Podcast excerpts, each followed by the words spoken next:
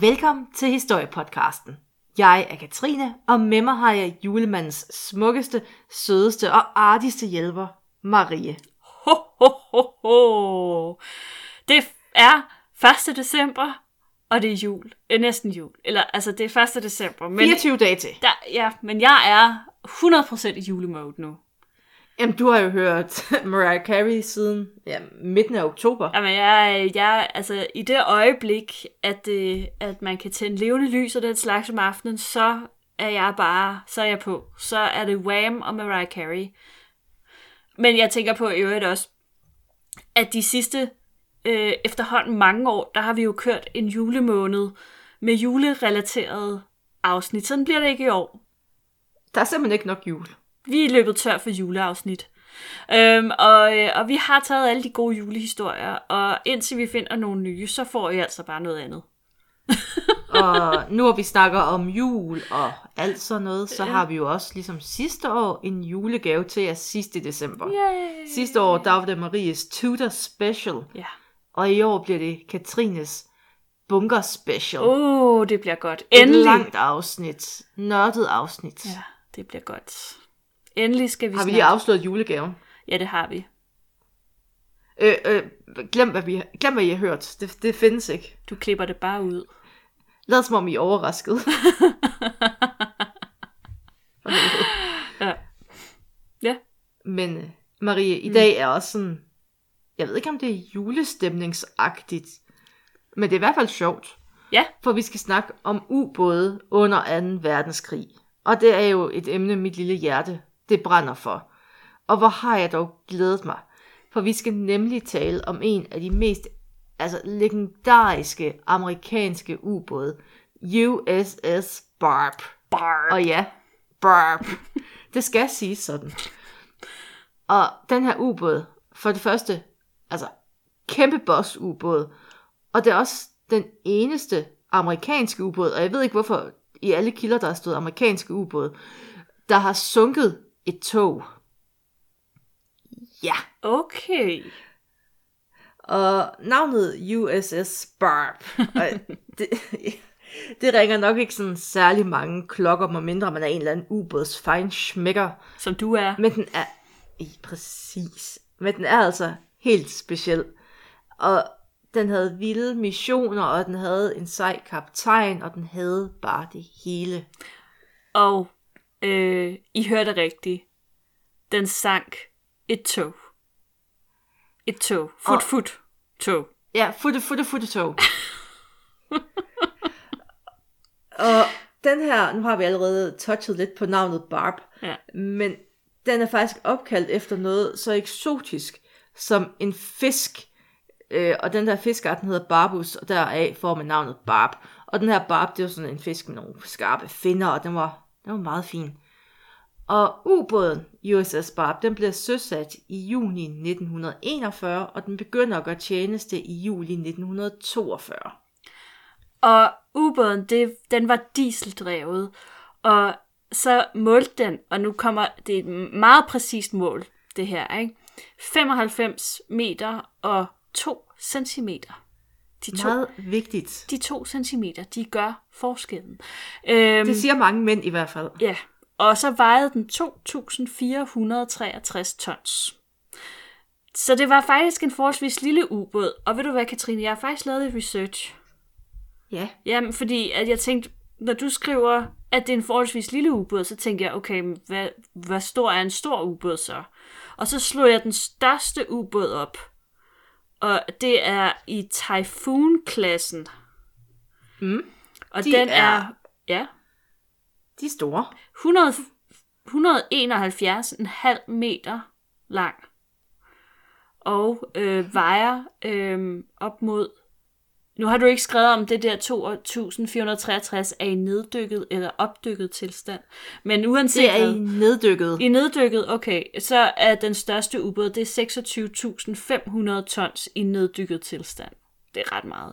Og øhm, USS Barb havde en besætning på 60 mand, hvoraf de seks var officerer. Den største ubåd, den havde en besætning på 175 mand. Så vi er ude i... Det, det er altså en ret lille ubåd. når vi siger, at det er en lille ubåd? Øh, hvis vi skal have i... Bare, nu er vi allerede ude i ubåds fejnsmækkeriet. Mm. Men øh, japanerne, de havde også en rimelig stor ubåd, bare lige sådan til sammenligning. Ja. Og den var sådan 122-ish meter lang og vejede, og nu, nu er det bare lige skud for hoften, det var 6.000 et eller andet tons.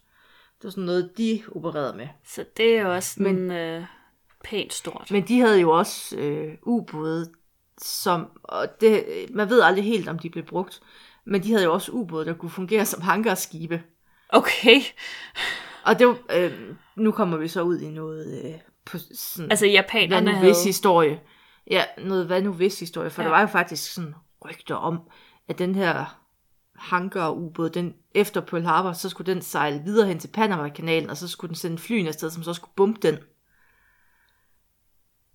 Okay. Det var bare lige, det var Ja. sidespor. Nej, sidespor. ja, men, øh, men jeg, jeg, ja, det er bare fordi, at inde i mit hoved, når jeg forestiller mig sådan en hangar-ubåd, af en eller anden årsag, så ser jeg den sådan lidt som sådan et, øh, du ved, øh, ham der, hvad er det, de hedder, de der japanske tegnefilm? Øhm, Manga? ja, der, Anime? Ja, men der er ham der, den specifikke, ham der, der har lavet det Nå. fortryllede slot og sådan noget. Altså, hvor jeg forestiller mig sådan en... og så- Miyamoto. Ja, sådan rop, kommer den op, sådan åbner, og så spiser den ting. Og så skyder den en Totoro afsted. Ja, eller et eller andet. Nå. Ja, det var et tidsspor i hvert fald. Det i dag er et meget sidesporsagtigt afsnit, nu er jeg advaret. Men tilbage til USS Barb, og legenden om den her ubåd, det hænger umiskendeligt sammen med manden, der havde kommandoen på ubådens sidste fem patruljer. Og manden, han hed Eugene B. Fluggy, mm. også kendt som Lucky Fluggy, Lucky Flucky. sikkert kælenavn. Ja. Og han var en helt sindssygt god ubådsskipper. Og når jeg siger patruljer, så er det egentlig, fordi ubåde, de er jo designet til at operere lidt på egen hånd, og så en gang imellem, så kommer de hjem og tanker op og får mad og får nye ordre, og så er det ellers afsted igen. Mm-hmm. Så det er sådan nogle, nogle omgange, den tager i Stillehavet. Okay. Ja, men altså ham her Flucky, han var en Lucky Fluggy. Lucky Flucky. Øh, han var en fantastisk planlægger. Altså han, var bare, han havde styr på det der administration og koordinering. Det var hans ting.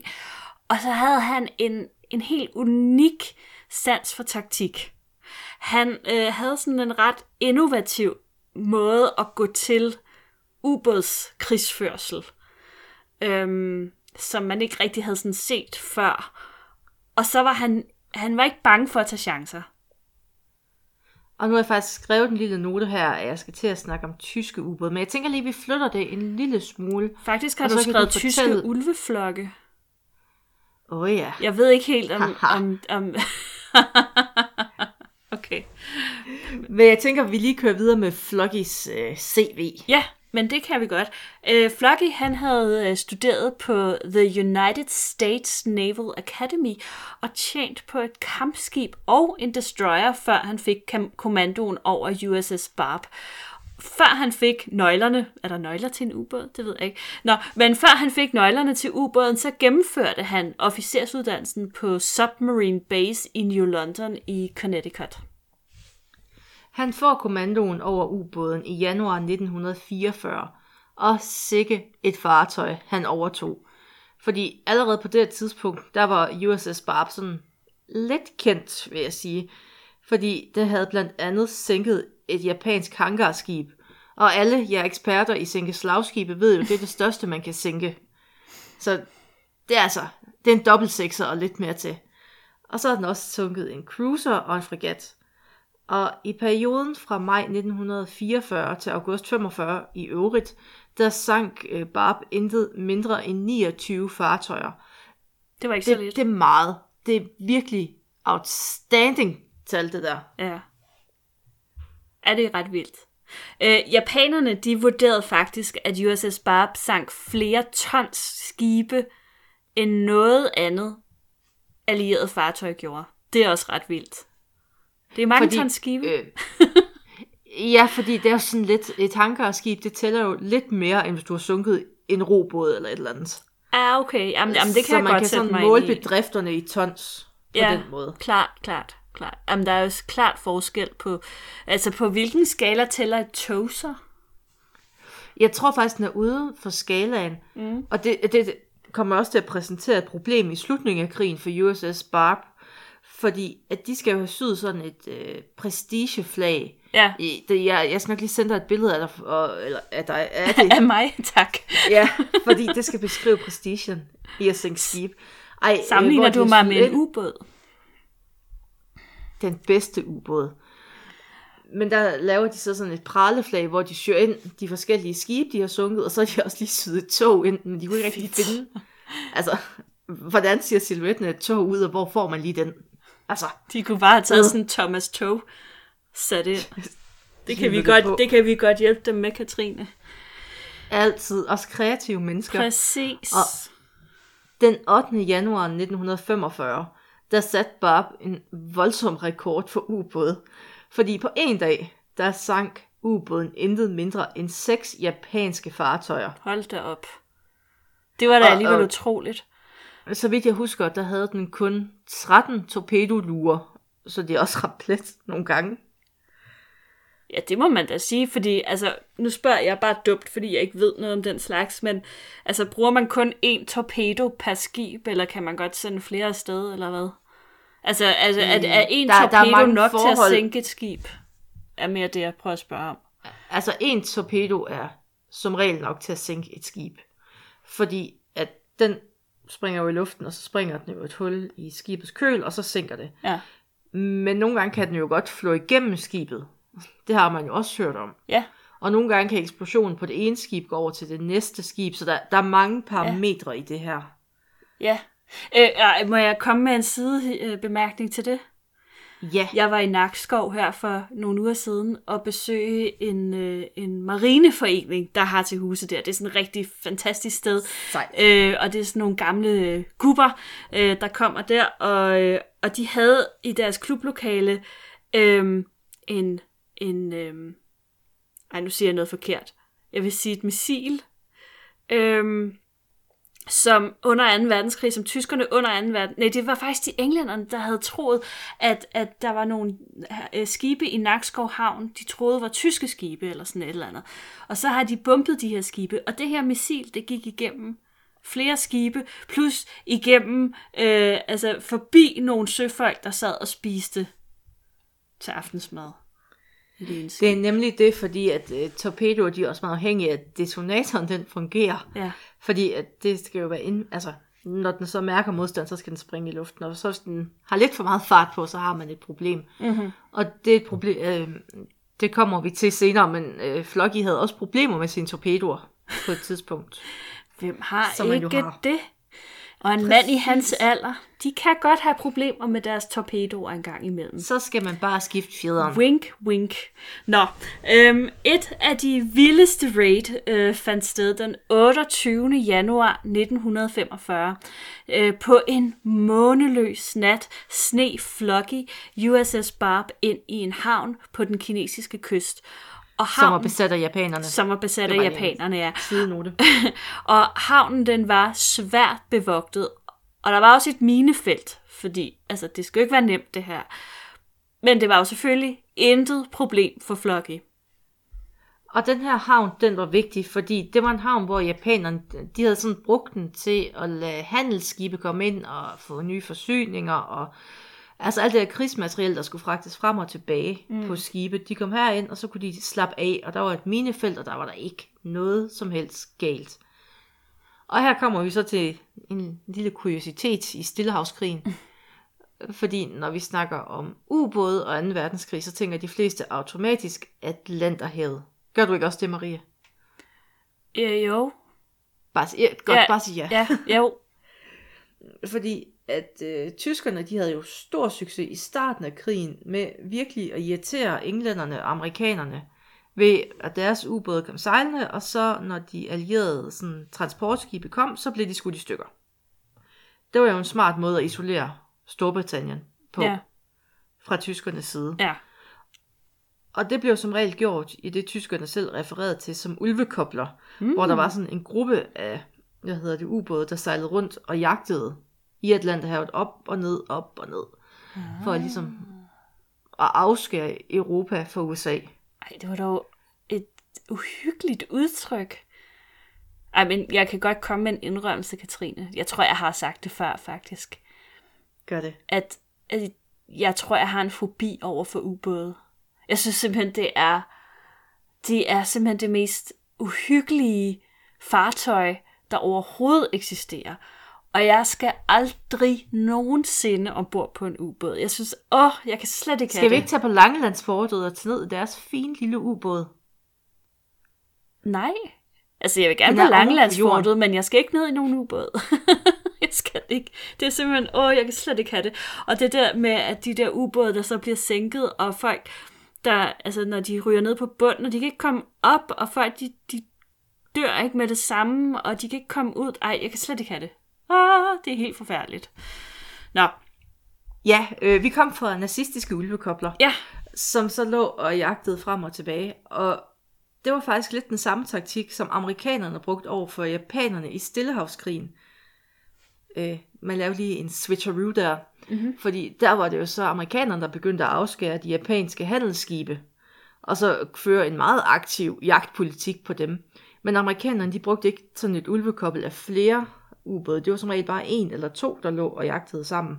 Okay. Det var bare lige sådan en, ja. En lille sjovert Ja. ude i, i krigsførsel. Så blev vi så kloge. Ulvekobler. Ja. Nå.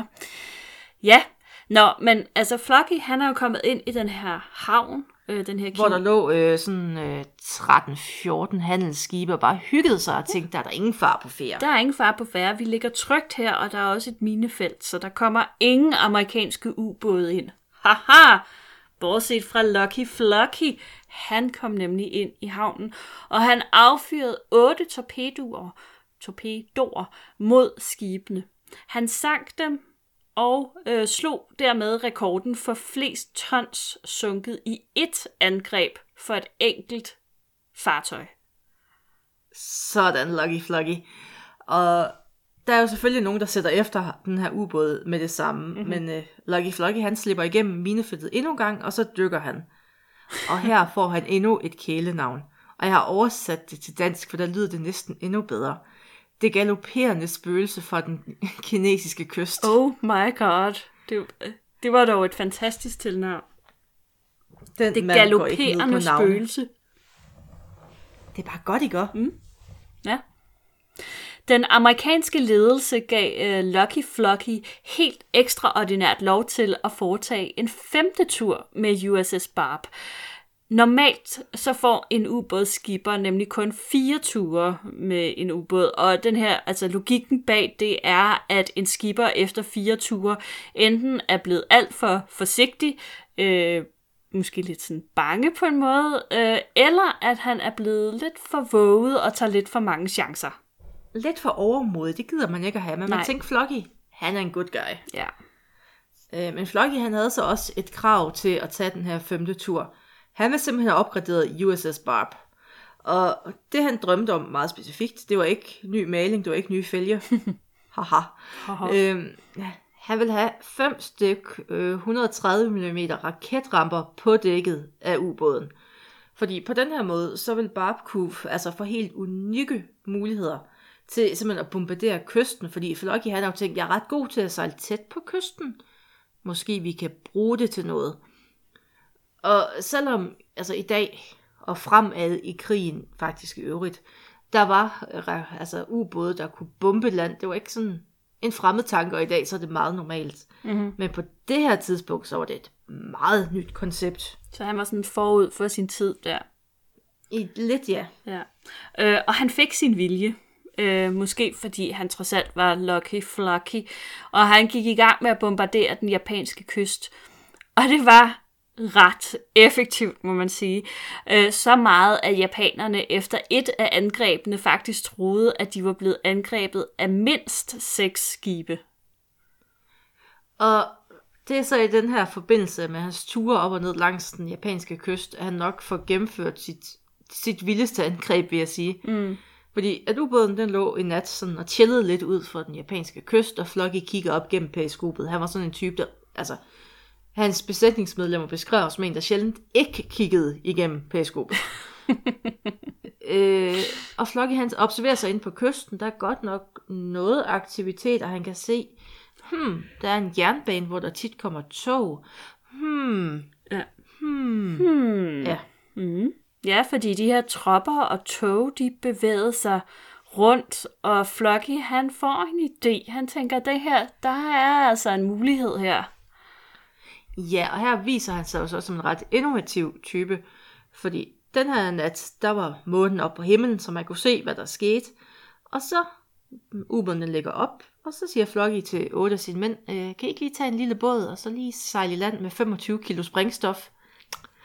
Og det gør de så, og de går i land på den japanske kyst, og så planter de de her øh, 25 kilo sprængstof under skinnerne. Og sprængstoffet, det ville så blive detoneret, når togets vægt ligesom pressede det ned, når det kørte hen over det. Og når toget så, eller da toget så kørte hen over sprængstoffet, så detonerede det naturligvis, fordi Lucky Flocky laver aldrig dårlige missioner. og det var så kraftigt, at toget det fløj 60 meter op i luften, og så lander det, og så ruller det ned ad bakken og ender faktisk i vandet. Så teknisk set kan vi godt sige, at toget blev sunket. ja, okay. Så Ja. den her ubåd var dens besætning for sunket et tog. Og må jeg lige tilføje, det er formentlig den eneste gang i historien, det er sket. Øh, ja, jeg vil også sige, at, at okay, øhm, det var jo måske ikke, altså, det var jo måske lidt snyd, fordi de var jo ikke ombord på ubåden, da de ligesom fik Jeg synes, det tæller. til at- Det sagde bogen også. Okay, hvis bogen siger det. Lucky Flocky. Men det der så også er i det, det er jo faktisk, at det var den eneste gang, at der var amerikanske tropper på japansk jord under krigen. Det synes jeg faktisk også er lidt vildt. Fun fact. Mm-hmm. Og Flocky, han var jo som sagt rekordholder og dygtig skipper. Så efter krigen, så vinder han det med, eller får han overragt Medal of Honor, som er jo den højeste Mm. orden, du kan få. Og så får han ikke mindre end fire Navy Crosses. Så han får Okay. et, et Navy Cross for hver mission, og så den her, den får han vist en Medal of Honor for. Mm. Fedt. Besætningen, altså hele besætningen, de modtog også uh, Navy Crosses og 23 Silver Stars, 23 Bronze Stars. Og Katrine, for øh, nogle af os, som måske ikke lige... Kan, kan vi få en... Altså, hvad betyder de? Er det sådan noget... Øh, Navy Cross, det er sådan noget af det højeste, du kan få inden for flåden. Mm-hmm. Og Silver Stars og Bronze Stars, der sidder sikkert nogle eksperter ude og tænker, nej, det er for simpelt det her, Katrine. Mm. Det, er, det er ligesom bare at få altså, kæmpe thumbs up Kan man- og vellykket mission. Kan man få Gold Stars? Nej, det kan man måske ikke. mener ikke, at det er noget, de gør så meget i. Så Silver Stars er det fineste. Men, men altså, det vildeste var, at, at der ikke var en eneste soldat under Flockys ledelse, som omkom under krigen. Han Eller og, fik skader overhovedet. Det var sådan, der blev ikke krummet et hår på deres hoveder. Uh, han og USS Barb, de uh, sank 38 fjendtlige fartøjer, uden nogen som helst tab eller skader af nogen art. Det er altså og det er jo vildt. det er vildt, ja. fordi som du indikerede for lidt siden, øh, ubådsliv, øh, det var ikke sjovt. Nej. Og det var jo en af de farligste tjenester, du kunne komme under i 2. verdenskrig. Mm. Fordi, altså for det første, ubåde, hvis det går galt, så går det som regel rigtig galt. Ja. Og så altså, lå de jo bare og jagtede hinanden. ja. Ja. Og der kunne ske ulykker og alting. Det var jo noget af det farligste, du kunne komme til. Jamen, jeg, Så det er jo, så det er jo vildt, at der ikke sker nogen Ja. ja. noget. Ja, og jeg tænker også bare, altså, en ting er at sejle med en ubåd i dag, hvor de sikkert er rimelig sikre. Men sådan en ubåd, mm. som altså under 2. verdenskrig, jeg har set billeder af ubåde fra 1. verdenskrig, Og du mener den der sejlende boks? ej, jeg kan slet ikke fatte, at der var nogen, der ville sætte sig ind i sådan en. Ej, og, og ved du hvad, mens jeg siger det, så slår det mig lige pludselig, at jeg tror, en af de første ubåde, som blev øhm, fremstillet, det var under den amerikanske borgerkrig. Og det var, det Ja, var hvor man får lavet det der mystiske fartøj. fuldstændig vanvittig selvmordsmission, og det gik heller ikke særlig godt, men det der faktisk var ret, øh, altså den, The Danish Connection, du ved, det var, at mm. en af dem, der var ombord på fartøjet, faktisk var dansker, øh, som var Ej, taget hvor til vildt. USA for at være med i borgerkrigen. Det var der jo faktisk en del danskere, der gjorde af en eller anden underlig årsag. Øhm, og øh, man har fundet vraget af den her øh, ubåd med øh, skeletterne, der stadig sad inde i den. Jeg kan slet ikke have sådan noget. Altså, det var... Ah, Altså, jeg har jo hørt det, det? sådan her. Ubåde er ikke blevet mere sikre, de er bare blevet lettere at finde, og der er gået galt. ja, okay. Ej, fordi altså, jeg kan også tydeligt huske Kursk, Ja. øhm, da den sank. Og det der med, at de kunne høre dem banke på skroget og sådan noget, men man kunne ikke gøre noget for at få dem ud, altså. Og så døde de bare af iltmangel til sidst. Sult måske, jeg ved ikke, hvad de døde af, men Rum måde at dø på. det er, det er så mareridsagtigt.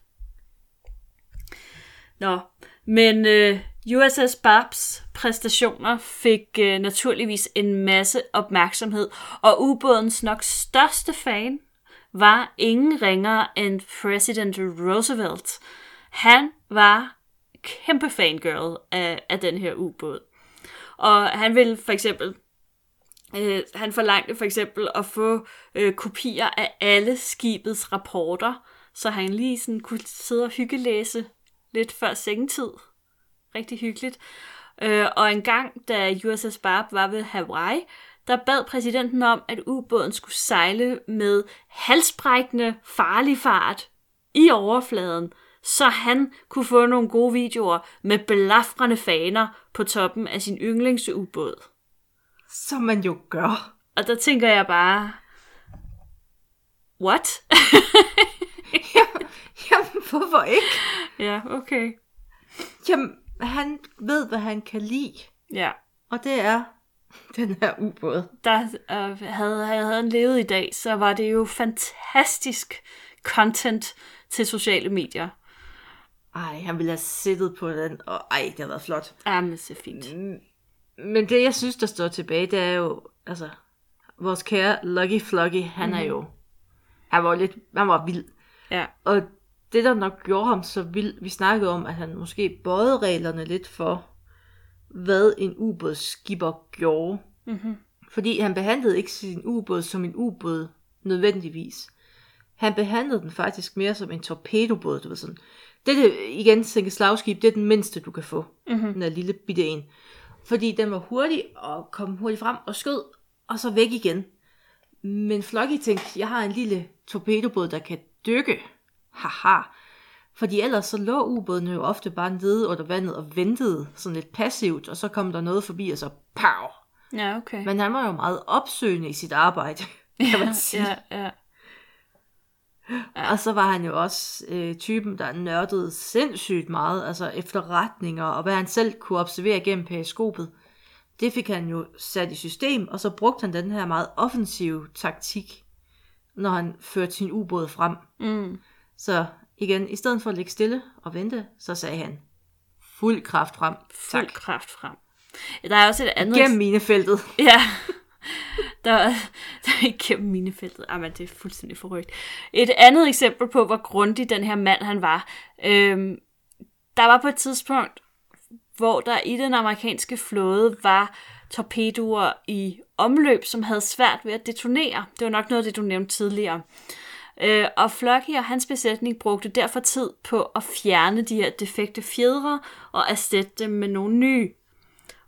Og det var der, altså, det var der bare ikke rigtig andre i flåden, der ligesom havde... De har bare tænkt, Nå, så er det sådan, så rammer det, så rammer det. Ja, de havde ikke sådan tænkt, at måske vi kan fikse det. Nej, men altså, der var det så, at Flocky og Company, de var meget hårde, og så skilte de simpelthen de her torpedoer ad. Og så rettede de fejlen og satte nogle ordentlige fjeder i, og så samlede de dem igen. Det, det skulle da initiativ. Det lyder heller ikke sådan helt ufarligt på en eller anden måde. Ej, ej, jeg vil sige, det er ikke, altså, det er kontrolleret, det er ikke så farligt. Ah, Okay. Siger jeg som et torpedoekspert. Ja.